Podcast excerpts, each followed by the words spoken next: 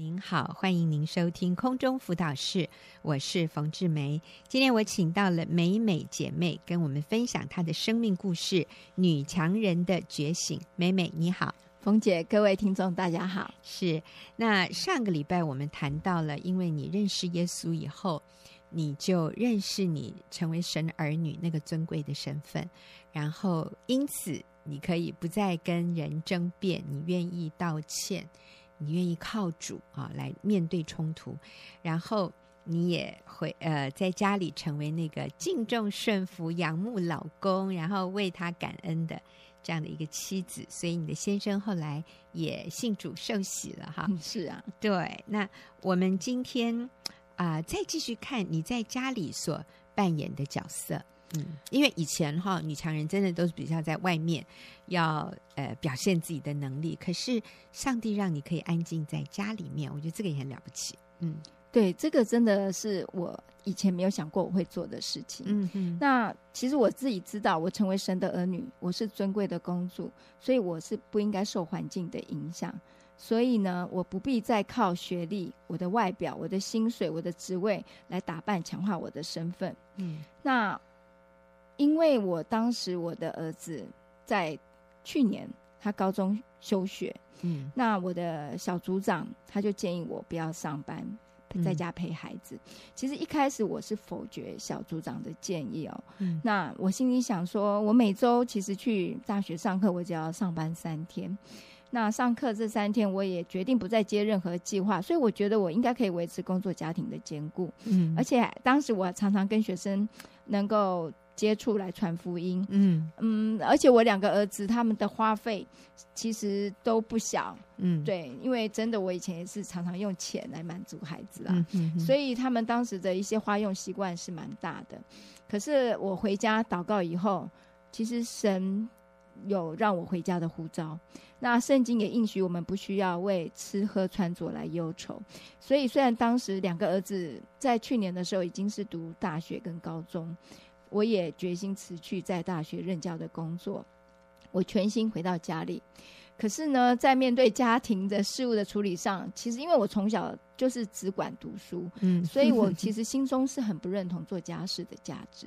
嗯。我记得有一次我自己在厨房在忙，那当时公公婆婆还有大姑在客厅的时候，我当时的心中有自我骄傲的那个。想法就冒出来了。我心里想说，我拿博士就是为了做这些无聊家事吗？别人怎么会看中我呢？嗯，那当时的情绪会突然的非常的沮丧低落。嗯，我觉得自己的尊严好像都没有了。还好，其实我。在这段时间，我都有充比较有时间可以去接受，呃，基督的门徒装备。嗯、我知道这些都是撒旦的谎言，嗯、而且我相信神也在旁边试炼我的信心。所以在这个沮丧的时候，我就开口奉主的名宣告：我是神尊贵的女儿，他所要赏赐我一切的祝福。我现在虽然看不到，但绝不落空。很奇妙的，我心情马上就平复下来，可以继续做我手边的家事，而且我的信心。是恢复到那种喜乐圣灵当中的喜乐，嗯，所以我当时感受到圣父、圣子、圣灵与我同在，是我随时的帮助，是我生命唯一的拯救。嗯，对，真了不起啊、呃！我想很少有啊、呃、有妈妈会在孩子已经读高中、大学的时候，突然决定辞掉工作，通常都是。呃，退休啦，退休年龄到了。可是美美的年龄离退休还早得很哈，是 还有十几年，但是啊、呃，将近二十年哈。美美其实很年轻，呃，但是她愿意在这个时候急流勇退哈，呃，然后回家来扮演母亲的角色。那我真的要说，很多人会觉得哈，孩子都已经快成年了哈，啊、呃，都已经读高中了，你这时候才辞职回家。会不会太晚呢、会不会已经没什么用了啊？但是我觉得美美非常的谦卑，愿意接受小组长的建议，就真的这样回家。回到家以后，你其实是经历很大的考验的，就是自我价值感的这样的一个考验。啊、穿 T 恤在厨房里，呃，忙得满头大汗，然后别人很逍遥的在客厅聊天、谈话、看电视。真的会有那种冲击，我我读到博士，难道就是要来做这些无聊的家事吗？啊，当我们从世俗的眼光来看的时候，我们会再度的贬损自己。可是，当我们从神的眼光来看自己所做的这些事情是何等的尊贵、有价值，立刻我们又改变了。但是，其实这段时间你回到家里，真的发挥了那个功能和作用。虽然孩子已经。已经青少年，甚至已经快成年了。是是是，嗯，所以你回去重新尽母亲的责任。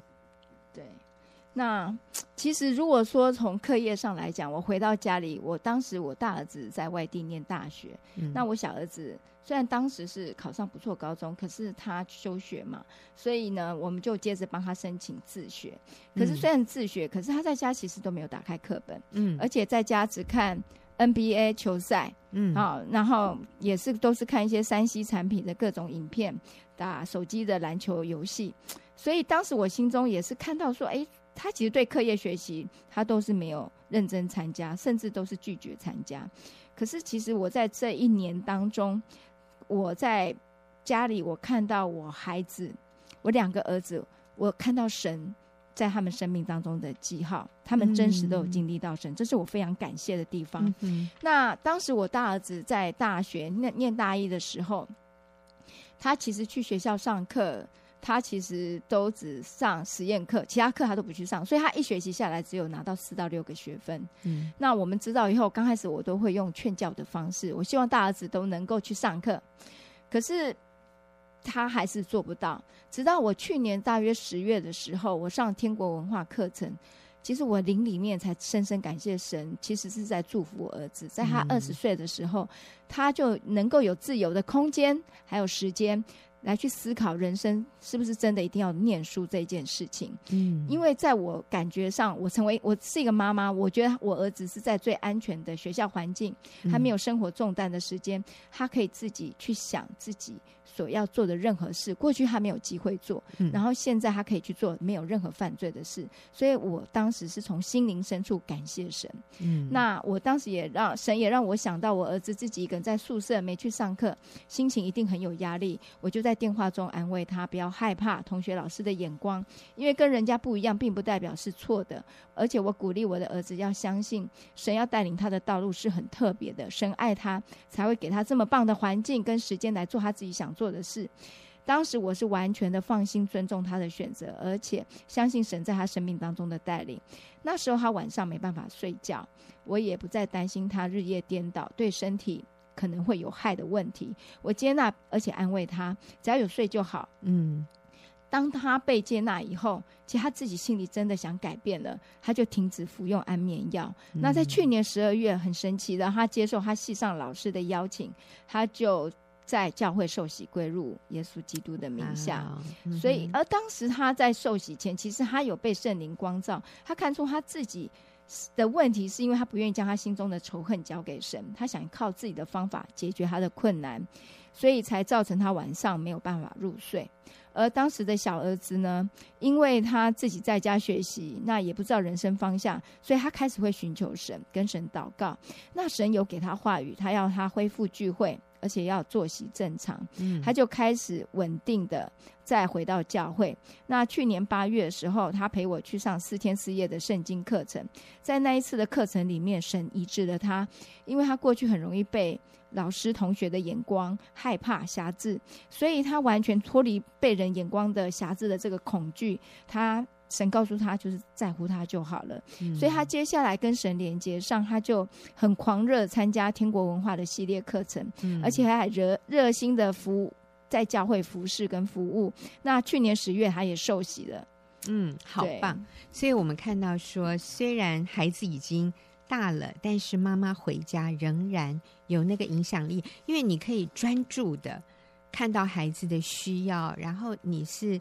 耐心，你是稳定的去面对他们的问题，是而不是像以前上班很累很累回来就是啊，就是你要说应付吗？就是用一点点余力啊去关心他们。但是现在他们知道说家是稳定的，妈妈的心是在他们身上的，但是是尊重、是接纳、是了解，而不是用掌控。那还有一个部分就是在两性关系的这个教导上面，其实美美你有很大的一个一个体体验哦。没错，哎，哎我记得，嗯、对我记得我大儿子在国二的时候，其实他曾跟他班上的女同学成为男女朋友。那因为当时我不认识主，所以我对我儿子愿意跟我讲他交女朋友的事，我是很开心的，而且我还心中沾沾自喜，觉得自己跟儿子的关系很不错。那可是我当时其实会有心中害怕泼他冷水，觉得。好像我会是成为一个老古板，所以我觉得交男女朋友好像也是一个世代潮流的问题，所以我就会只是跟他讲啊，约会时间不要太晚啊，哈，那而且还要准备保护措施。其实我现在想想，我真的很夸张。其实我讲出来，当时讲出来，我也是很心中有点害怕，因为其实我内心是完全不要孩子们发生任何身体的碰触，嗯，但我不敢说，因为真的我很害怕，好像我是一个过时的老古板。那个时候你还。还不是基督徒？对，我不是。嗯，那因为我当时完全默认他跟他女朋友的交友及可能的行为，嗯、所以我儿子是很轻松交往一段时间。但这一学一那一个学期过后，我儿子觉得不想被约束，然后所以他就跟他女朋友提分手。他不觉得自己有错。我也不知道他们当时进行的程度，但我事后知道，当那个女孩心中是很受伤的，嗯，所以她就找他们班上其他的男同学，会暗中找我大儿子的麻烦，嗯，所以他的国三生活是非常痛苦不安的，嗯，那我儿子也当时很后悔谈这段感情，可是呢，我记得他高中毕业前，那时候我刚接触信仰，也还没有什么基础。嗯然后他那时候的想法，他还是认为他自己要追求性满足。他、嗯、他曾经告诉我，他上大学以后要交很多女朋友来满足。他认为愿意成为他女朋友的那个女生，一定也是为了满足性。嗯，我我现在回想起来，他当时应该是受，因为他们那时候已经开始有性探索这一些的。课程，那我当时并不知道，嗯、而且他们学校老师都是公然鼓励男女一起看这样的影片，嗯、然后在课堂上甚至会鼓励学生去尝试，嗯，所以他们这些孩子被教导要享受身体的性冲冲动，但并没有被教导性存在的美好，必须是在被保护有盟约的婚姻关系当中才能经历到，嗯、而且尤其是女孩子，其实在不确定的关系当中，她发生肉体上的性关系，她其实会在心中产生很多。会羞愧、不舒服的感受，嗯，这不是说大家认同这些行为是对的，这种感受就可以被移除的。嗯、那我跟他说这些的时候，他听不进去，因为我知道我错过在他更小的时期教导他真理。嗯哼，嗯哼。那没想到我第二个我小儿子在他国二的时候，也被学校发现跟女朋友有亲密的关系。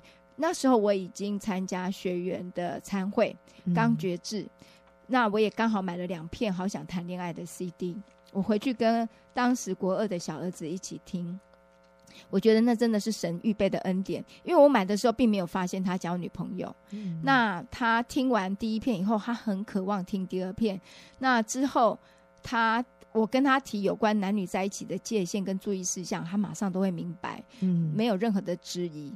那其实也保护了当时我小儿子跟他的女朋友。那他们一学期以后就慢慢分手，没有联络。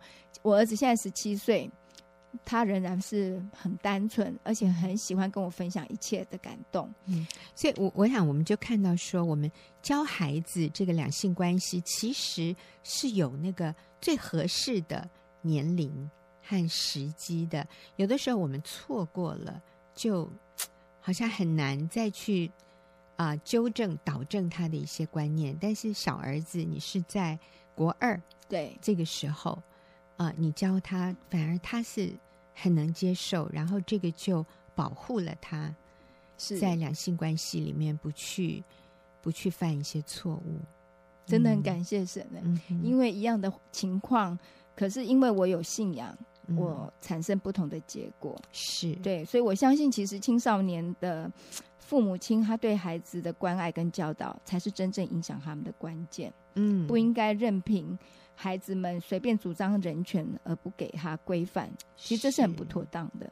我其实我自己在这过程里面，我发现其实孩子很需要我们对他们设立清楚的保护界限，告诉他们什么是正确。什么不正确的，嗯、而且这个标准是是不会改变的，他们就有很充足的安全感。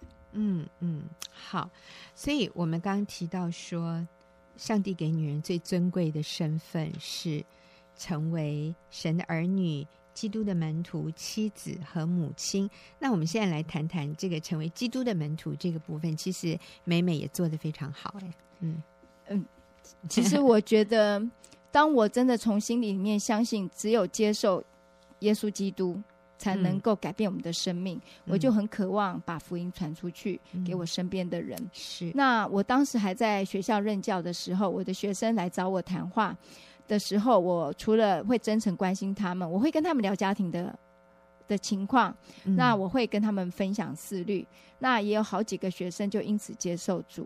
我也当时我也很快带领我的外甥女信主加入教会，那他现在也受洗了。他自己也带领他先生，嗯，信主受洗，所以他们全家现在都很稳定。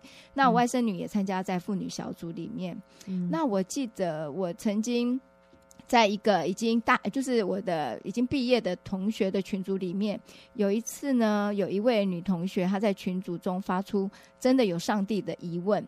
那我看到一大早我就看到，我觉得啊，这个是神要我为他做见证的时候，所以我就在群组里面提到自己的信仰，而且我相信真有一位神的儿子耶稣。当我这样的表白以后，马上就两位同学立刻离开那个群组。嗯，其实我看到以后我好难过，我就在群组里面跟同学道歉，我声明我不在群组里面谈任何信仰的话题。那我私下赖了这两位同学，请求他们回到群组当中。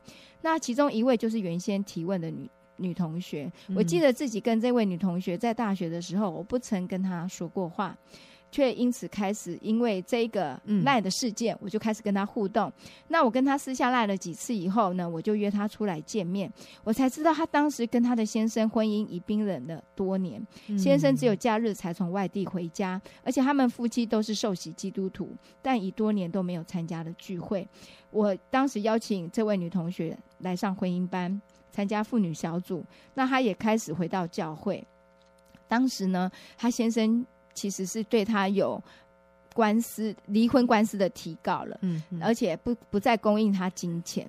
那其实她很挣扎，可是呢，而且他其实每次在出庭前，他都非常害怕软弱。那神也预备了他能够在妇女小组当中，他得到很多姐妹的支持跟帮助。那目前法院是二审判决是不离婚的哈。嗯。那其实我这位同学，他也把信仰介绍给他的儿子，所以他的儿子也因为母亲的介绍呢，他也参加他就读大学的学员团契。更奇妙的是，我这个同学现在是妇女小组的组长，他帮助更多需要帮助的姐妹。是。我真的是感谢神，神的恩典何其的大！借着我的孩子出状况，打醒我这个还在世界价值观打转的母亲。当我愿意从神取得尊贵的身份，顺服走他的道路，我衷心委托做他的门徒。我不再看重艳丽、美衣、舞台、职业妇女的光环，学习用长久、温柔、安静的心。并以与先生合成一体的决心顺服先生。我专心在家服侍先生跟孩子，即使现在孩子常常会有软弱，但更显出我靠主刚强的可贵。自己以主的门徒作为终身的职志，我以家里作为我宣教合场的起点。我惊艳到了前所未有的喜乐跟满足。我也明白，这才是神给女人最真实的影响力。我的美好蒙福人生正火热开始了。是，那你要不要给一些现在就在家里带孩子的妈妈鼓励呢？我觉得真的有年轻在家带孩子的妈妈，你们真的好有福气哦！嗯，我真的是其实是很后悔，可是我鼓励你们，你们所做的真的是最明智的决定，你们为孩子所付出的是最有价值的投资。阿门，是真的好，谢谢美美。啊、呃，虽然错过了前面那一段可以在家里带孩子，然后也因此付出了很高的代价，可是你愿意及时的啊、呃，愿意放下这些，然后去做一些弥补。我们也看到神恩待你先生两个孩子都。受洗都成为基督徒，然后你也很喜乐，感谢神。哎，你没有因为失去那个教授的光环，然后你就觉得很可惜。嗯，没错啊。然后你继续发挥你的影响力，令人归主。希望啊，真好。我们谢谢美美接受我们的访问。那我们休息一会儿，等一下进入问题解答的时间。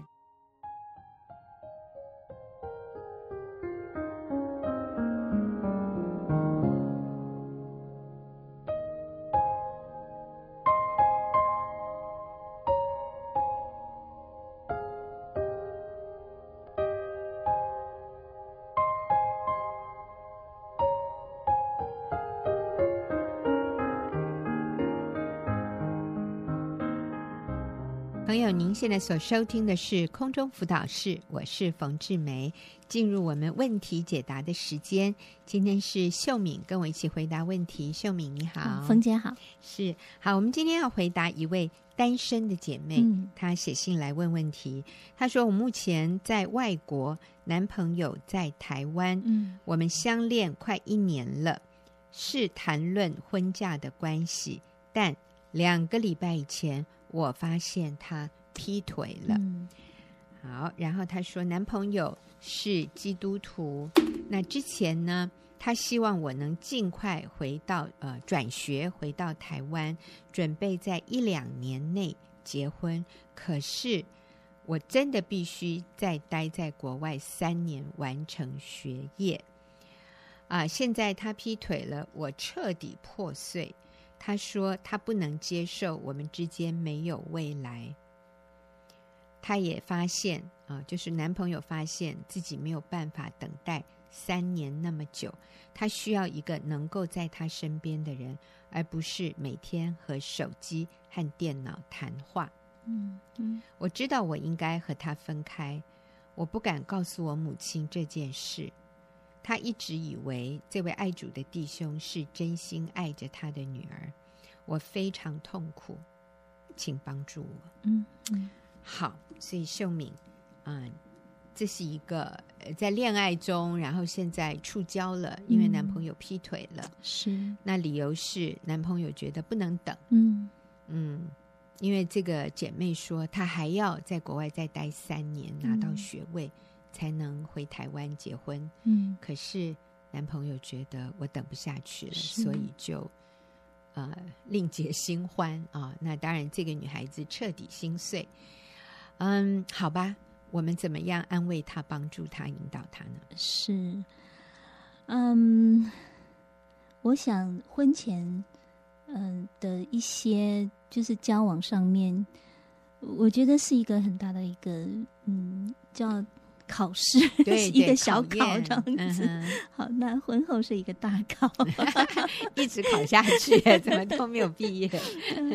我觉得真的是有一些，呃、嗯，我觉得应该是说，我的感觉就是婚前是一个对示范，这样，就是说你能不能彼此委身，嗯，好，能不能彼此。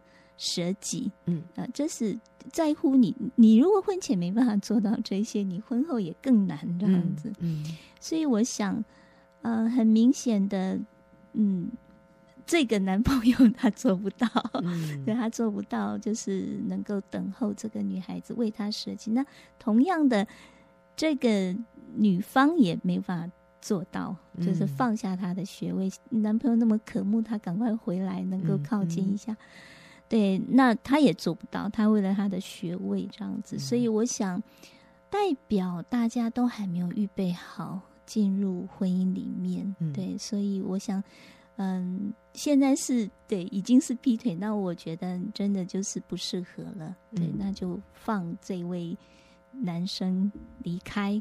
那但是现在这个姐妹，我觉得她自己要重新调整。对婚姻、对交友的一些观念，这样子，嗯，嗯，我觉得我进入学院之后，我从冯姐这边听到三 M 的观念，嗯、这个对我很大的一个帮助，就是理解。虽然、嗯、虽然你已经结婚了，对，对，对，你觉得这个观念对你还是很有帮助。三 M 的，对，我觉得这个可以持续用在呃婚前、婚后，甚至于用在各方面的。嗯，对，我觉得这个观念就是。一个就是我，当我遇到困难的时候，我就回来再看看我有没有行在这里面，这样子。嗯、那个三 M，第一个 M 就是 Master，就是谁是你人生的主。嗯，对。那第二个就是你的人生使命是什么？你的 mission 是什么？嗯、第三个是，如果你是呃是 mate 或者是 marriage，就是你的。配偶、你的伴侣、你的同同伴是谁？这样，嗯、对，我觉得这个观念就是我们要问问自己：我人生的主是谁？嗯，或者是说你现在，呃，你你现在坐在你生命宝座上的那个主是谁？这样子，嗯，对。如果你我们认定的是基督，就是我们的主，我们的人生的主是基督，嗯。所以，呃，那我在选择配偶的时候，我就要跟他选择同一个使命的，嗯、呃，同一个。那然后我们进入婚姻里面，对，那还有就是呃，因为我认定是基督，所以我所有的方向就是用基督的生命来经营我跟这个人的关系。是，对，我愿意舍己嘛？基督的生命就是舍己、嗯、饶恕，嗯嗯，对。那还有圣洁，嗯，就是对。那我愿意用基督的生命与这个人建立关系吗？嗯，对。所以我觉得说，嗯、呃，是。好像是遇到失恋，遇到遇到一个困难，但是我觉得也是一个很好的机会来重新调整这个婚前交友的，就交一对进入婚姻里面一个预备，嗯，就是那我们怎么来重新调整观念这样子，嗯嗯啊，我在这里也想到哈，嗯，结婚以前其实大家都是确实是自由的，我所谓自由？就是你还没有被那个婚姻的盟约所。约束，嗯，嗯。啊，那这个男生不愿意等三年，我觉得这个也是他可以做的一个决定。嗯，那这个女生不愿意放弃学位，这也是你可以做的决定。就是我，我如果非常看重这个学位，那我就要接受对方不能等我三年。嗯，那或者这个男生觉得。啊、呃，他非常爱这个女孩子，那他就应该为愿意为这个女孩子等三年。嗯、他的就是说，你要付这个代价。对对对，你你如果啊、呃，我这样讲，就是其实双方都是有自由可以做决定的啊、嗯呃。那男生不能怪这个女生不愿意回来，嗯，所以我今天这样劈腿，我觉得。这个是不对的。嗯，这个男生如果不愿意等三年，那他可以很清楚的先跟女孩子说：“嗯，那我想我们就结束这个关系，嗯，因为啊，呃，对不起，我，嗯，我做不到要等你三年。嗯，那我们就先结束这个关系，而不是偷偷在旁边教教看，看别的女生成不成，不成的话，哦，再 再回到原来这个女朋友这里，嗯，那这是不对的。嗯。嗯，所以这个这是一种人际关系的尊重和界限。嗯，那当然，我们刚刚讲的三 M 是最大的前提。嗯，我们是有相同的主，相同的人生使命。如果是相同的主，相同的人生使命，那男生会愿意等，就是我们确定对方是我我们要结婚的对象，嗯，我们真的感受到那个。能够合一的那个美好，一起服侍，嗯，一起往一个崇高的使命迈进。我们要一起来服侍神，嗯。那有了这样的一个尾声，男孩子会愿意等三年。嗯，那相对的，女孩子很可能也愿意，嗯，放下她的学位，是，然后就回来。结婚，嗯，体谅体贴这个男生的需要，嗯，那如果你不能体贴这个男生的需要，你就不能怪他，嗯，呃，不要这个关系，嗯，哦。所以我想，这个是我们要非常清楚的。嗯，那现在看这封信，感觉上姐妹是很受伤，嗯，她觉得自己是受害者，嗯，那我想这样的一种态度要改变，嗯，因为我们带着这一种。受害者的心态，在任何一个人际关系里面，所谓受害者的意思就是我都没有错，嗯，百分之百都是对方的错，就是没有一种愿意为自己的这个部分负起责任来的这样的一个态度，其实会伤害你所有的人际关系。嗯嗯、啊，那后面他也提到说，我不敢跟我妈妈说，嗯，因为我妈妈还一直认为这个爱主的好弟兄会好好的。啊，真心的爱他的女儿，所以你知道这里这里面就是很多的自怜，嗯、这个这个字里行间的指控，嗯、这个男生不止伤了我，也伤了我妈妈的心哈、嗯。那所以我想这些嗯非常呃不明显，可是是存在的人际关系里面的一种 blaming，就是怪罪对方这样的小芝麻点，我们要够。警醒，够敏锐，把它从我们的思想中除掉。嗯嗯、就是你不能怪罪别人，你要为今天的这个情况负起百分之百的责任。所以这个是人际关系里面很重要的一个界限的一个建立。是，哎，我觉得真的这个界限很重要。嗯，我觉得，嗯、呃，当我们里面是用一个理性、客观、嗯、健康的态度来，刚刚冯姐说，如果那个男生能够诚实的就跟他说，嗯、那我们话就是结束这个关系，而不是用这种暧昧的关系哈，嗯、然后纠葛的那个情绪在里面。所以我觉得是一个新的一个学习啦，就是嗯。我自己的看见，就是在我们在呃婚前要先学习那个情感的独立，就是我所有情感的满足来自于基督，嗯、而不是来自于这个男生有没有爱我，嗯，或者是因为我我我从这些他的问题里面感受到，嗯、呃，这位女生她的情感还不是那么的独立，嗯，就是对，还会对，就是。你看，他也提到说跟妈妈的关系这些哈，就是我觉得我们要为自己负责，而不是为了别人的感觉、妈妈的感觉负责。所以我要维持这样的关那个交友，就已经已经是一个不对的 关系，但是我还不敢讲，这样。就是我的意思是说，我们不要去为了别人的缘故负责，为他怕妈妈伤心，对，或者妈妈一直很为他的婚姻担忧。我觉得我现在身为母亲，我也要注意，就是我们要知道我们的孩子幸福快乐的那个最高的目标，并不是有没有人来爱他，嗯，对，而是说他我的孩子有没有遵行神的真理，是。对，有没有明白走在基督的里面，嗯，所以我觉得说这一位那个。单身的姐妹，她需要重新来与基督连接。嗯、对，她要知道，她情感的来源是在基督里面。如果不认识神，鼓励她来认识神。啊，嗯、那她要所有的情感的满足，要从基督而那个从耶稣这边而来，而不是从一个男人身上，或者是他有没有爱你，嗯、他有没有对你好。当然，嗯。呃他有没有爱你？他有没有对你好？这是很重要的。可是这是不是你能掌控的？嗯，对。所以我觉得说，趁这个呃分手，你们已经分手，那我想在这个阶段里面，他可以学习的就是来认识神，然后真正把自己的生命交在神的手中，与基督连接。是那个插头插在耶稣的里面，是对，而不是。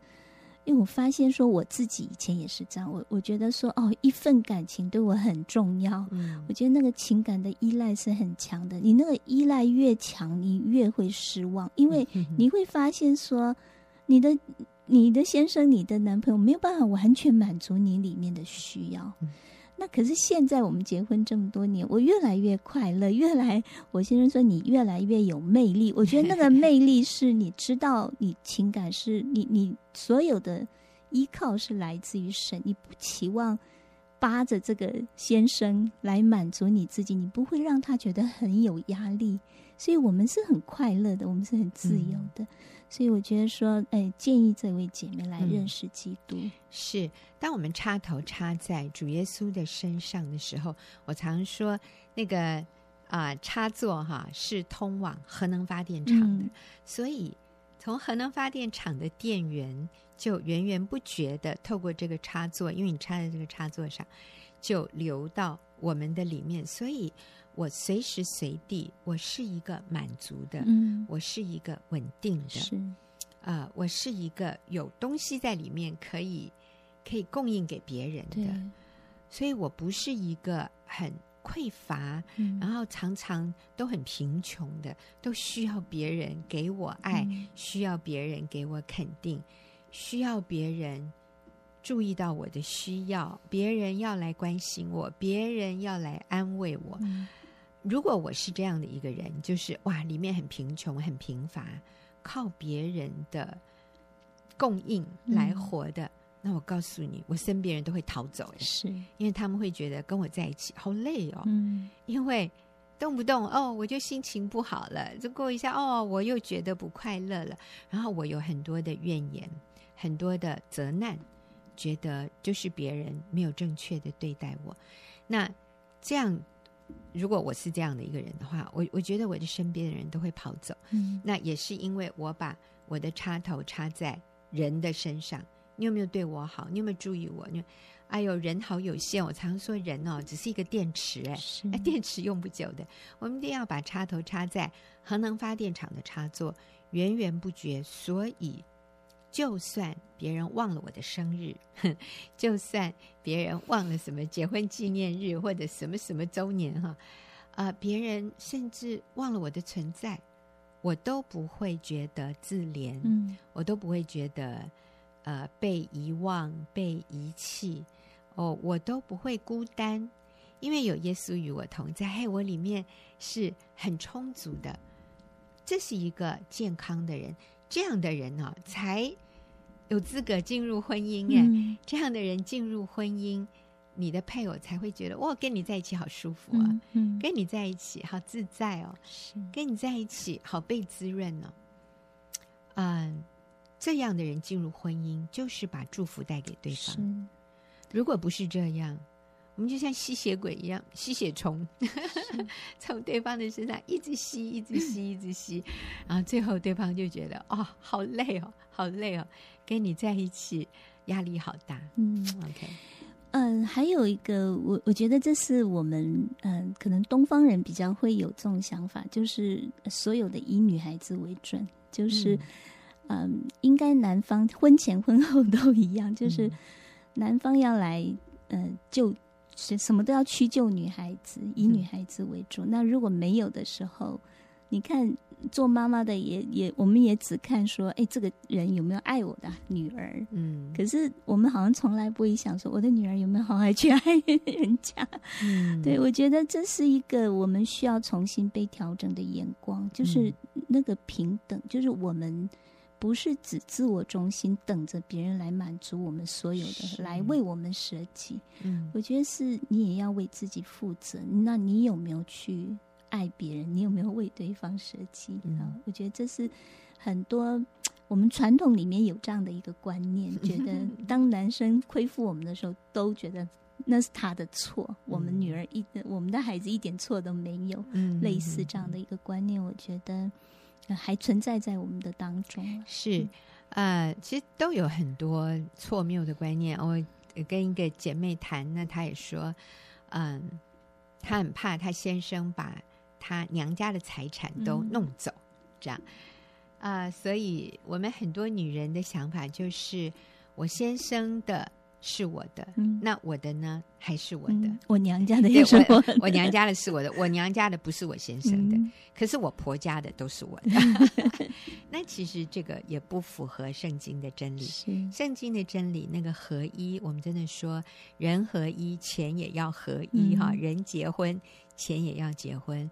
所以先生的，当然我有权啊，是先生的是我的，那我的呢？我的也是先生的，嗯、所以就是我们的。嗯，所以如果你娘家比较有钱，你一定要做好心理准备，结了婚以后，你这边的就是你先生的，嗯、而不是说那个还是我的，他不可以碰。嗯、那那可是为什么我们觉得先生这边的我们就可以碰呢？那、嗯、这是一个很不很不公平、很很传统的一个想法，对不平等的一个、嗯、啊。所以呃。